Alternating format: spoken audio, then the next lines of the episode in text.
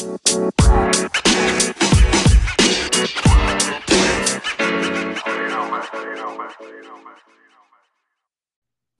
guys, welcome to season one, episode two of the Sports for Thought podcast. Today I have Daniel on with me, one of our regular contributors, and we're going to be talking about what the Houston Rockets need to do this summer to improve their franchise. So they lost to the Los Angeles Lakers in five games, and Mike D'Antoni, Russell Westbrook, everything is up in the air. So let's dive right into it. Daniel, what do you think that Houston needs to do this summer to get back into the championship picture? So what's next for Houston? I never thought trading Chris Paul for Westbrook was the right idea. I strongly believe that if the Houston Rockets had kept Capela and Chris Paul, this team would have been very dangerous. If we are being honest, if Chris Paul was there for game six and seven against the Golden State Warriors, it would have been a completely different series. According to the stats, it just seems like Paul was a complete better option than Westbrook to the Houston Rockets franchise. I think what's next for the Rockets is trading away Russell Westbrook, Covington, House, and getting some good pieces.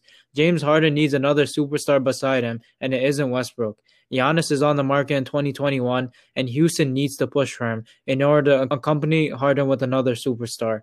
I have tremendous respect for Westbrook, with him never giving up in any game, but I think he can fit better on some other teams in the NBA, unlike the Houston Rockets.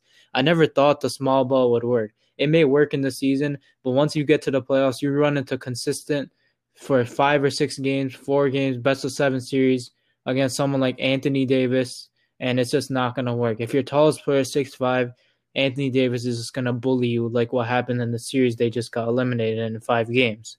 It's just not going to work. They need to get some big pieces, and Giannis is there, and I think they should pursue him.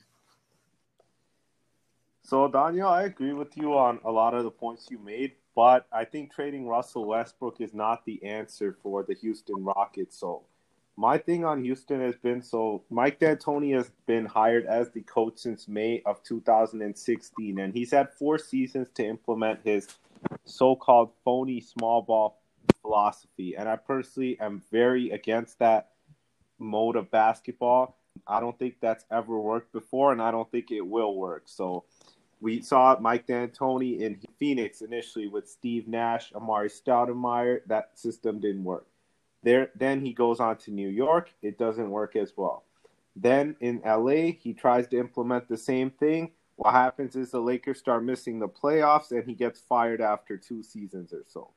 And so now in Houston, again, the same problems with the system are rearing their ugly heads again. So as I can see, they're they're too small. So this team is simply too small. We have PJ Tucker, who's about six seven, guarding Anthony Davis on the block, it's just unacceptable. It's irresponsible to put one of your players in that situation. And there's simply no rebounding on the team. We can see the small ball philosophy. Yeah, it looks really nice during the regular season. They can run and gun, shoot a bunch of threes, but shooting 63s, shooting 55 to 65 threes in a game is simply not conducive to winning in the National Basketball Association. So what I think they need to do is find a new coach, a coach that can tap into Harden's potential. So Harden really hasn't had that great coach, in my opinion, throughout his career. So if he had someone like Gregg Popovich who could teach him the ways of the game, how to control the tempo of the game,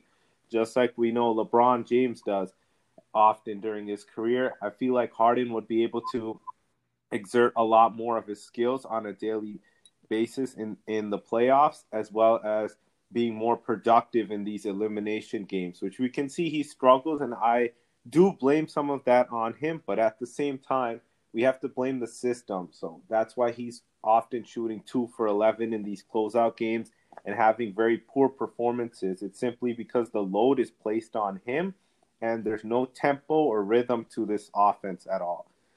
So firing D'Antoni, in my opinion, is the first step they need to take. And even considering the general manager, Daryl Morey, he should also be on the hot seat right now, in my opinion. I think major structural changes in terms of coaching and general manager is needed in Houston right now, as opposed to changing around players. And then, obviously, as you mentioned, Daniel, they do need a big man. So maybe they can pick up someone like Dario Saric in the offseason I'm not sure about Bam Adebayo's contract situation, but if you could get someone similar On Whiteside could also be an option just for grabbing rebounds and defending the paint. But those are a few of the players that they could potentially trade, put a trade package for, and acquire them and get them to Houston as soon as possible. No, I totally agree with you, but I think we saw it with Russell Westbrook. He's just not like once again, I have lots of respect for the guy, but he's just not like a winning type player. We saw it in Oklahoma City and we're seeing it now again. He's having he's have he's had many shooting slumps and if they trade him away, they could get a really really good piece. Whether that's a big man or whether that's someone like Giannis who could be who could also who could grab boards and also control the tempo and take some you know way off Harden. It shows through the stats that Westbrook really hasn't taken much weight off Harden. Rather, like you said, they're attempting like so many threes, and Westbrook is just not a good shooter, so he hasn't really contributed to that those made threes that they've had. So I just think they could get a good piece out of him and they should trade him. And he could honestly, it, it could be better for him too. He could fit on uh, some other teams and possibly in the East lead someone to a NBA Finals appearance. So going back to the Westbrook point, I actually disagree, or I digress with your point about Westbrook being a tradable asset currently in his career. So he's on the books for forty four point five million I believe, next year, and 47 to 48 million the next year. So he's got two years left on this massive super max deal he signed with OKC before he came to Houston.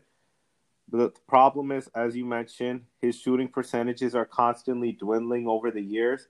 Some of the athleticism has also been gone just simply due to injuries. He's had a few um, meniscus tears over the past six, seven years. So we can see a little bit of his skill set diminishing, but I still think Westbrook is that guy. So when you're going into battle, especially in the playoffs, you want a guy like Westbrook who will compete and fight till the end. So even tonight, he's trash talking Rondo. I love that because I can see that this guy cares. So even if he shoots four for 13, you can see this guy cares about every dribble he takes every possession. He's going to dive onto the floor. He's going to get the loose balls. He puts in a thousand percent effort every time. So that's one thing I feel like he can have that rub off effect with Harden. And additionally, maybe one more off season we can give them to gel together and develop more team chemistry. So I think they should run it back with Westbrook for one more year. And let's say it's not working, maybe by the trade deadline next year, then you can potentially try to ship out Westbrook and try to get some more assets. So I guess we can agree to disagree. Like you said about Russell Westbrook being that dog, that's what I love about him. And that that's good for any team. But as we know, as of right now, of what's going on in Houston, no matter what we both say, changes are needed and action needs to happen. So, Danya, I know we've been talking about the Houston Rockets the last five to 10 minutes or so with James Harden. And that brings me to a transition in terms of another player who's knocked out Harden in the 2017 and 2018 playoffs, Kevin Durant. So, we all know that Kevin Durant joined the Warriors in a very controversial fashion in 2016, and his move was met with a lot of backlash. So, I wanted your thoughts on whether you think that KD's rings are really legitimate, the two that he won with Steph Curry, Draymond Green, and Klay Thompson, and whether you think those rings elevate him into the conversation with LeBron James, Larry Bird, and the other greats in the NBA galore. So, what do you think? Okay, I don't think Kevin Durant's championships are fake. He's a generational talent.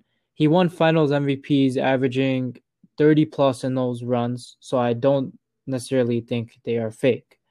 But I don't also think he's up there with Le- the LeBrons of the world and Larry Birds of the world in an all time list because I still feel like he has to prove something by himself, just like LeBron and Larry Bird, and not by himself, but with another caliber superstar, unlike stacking the deck with Steph Curry, Draymond, and Iguodala, who was a great defender, and all these good players on the Warriors. He needs to prove something he by himself in Brooklyn. Okay, so you bring up the point that you just admitted that he stacked the deck. So we had Steph Curry, who was a unanimous MVP the year previously. We have Klay Thompson. We have Draymond Green. We have the whole crew, the hated Warriors team, as we all know, or at least in my opinion.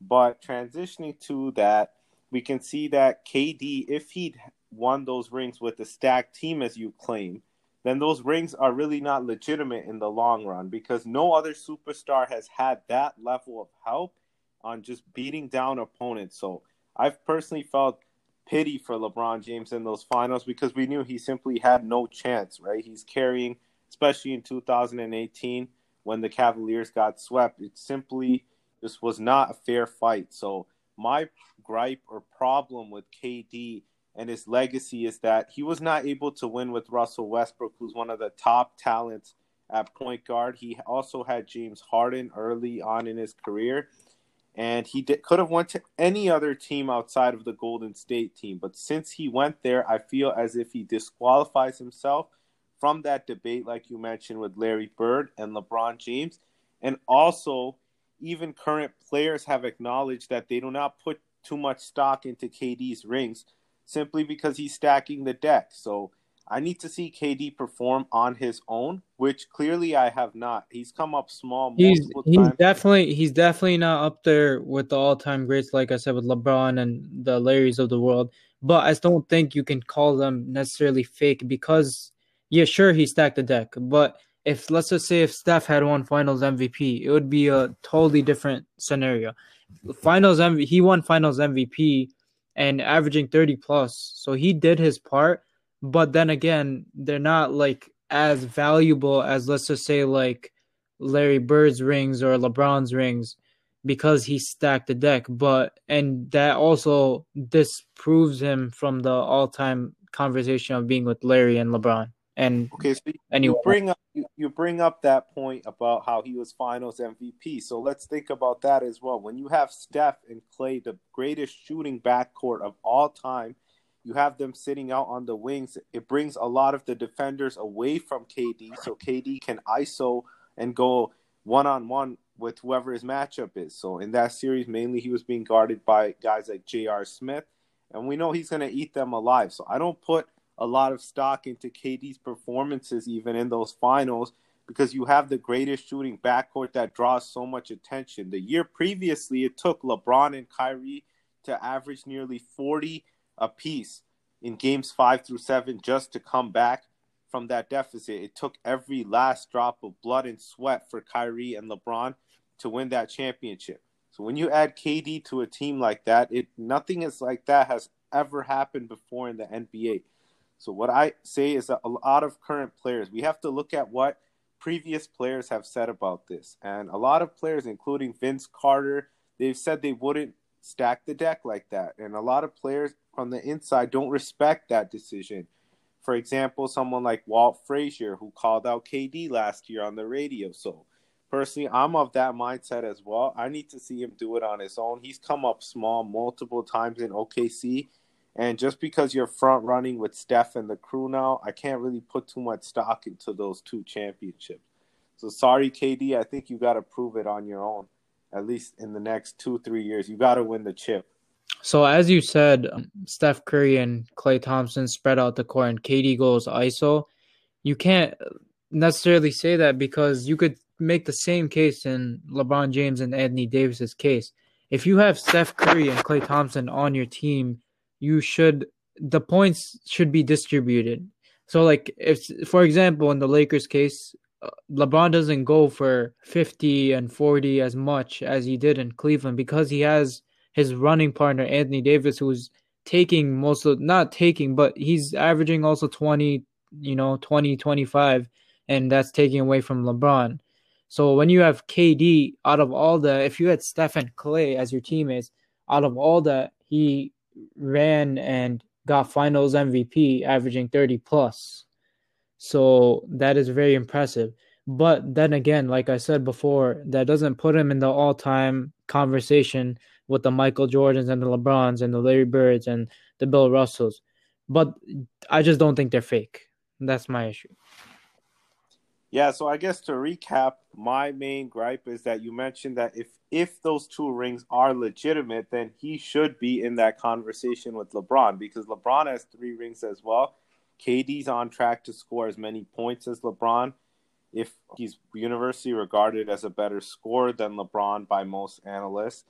And additionally, on top of that, if he does have those two rings, it should vault him into that top 10 category of players of all time. So if you're saying that he's not at that place yet in his career, then what that tells me is that you're not putting as much stock into those two rings. So I think what we can end this segment on is that we can agree that KD's rings, even if you think that they might not be faked on you, I think you can agree though that they're not as earned as other rings that were won by players like maybe LeBron James's three rings. Yep. Yeah. So I think we can end on that. But thanks again, guys, for tuning in. This was season one, episode two. As usual, you can drop the link. It's on Spotify, or you can use the Anchor app to listen,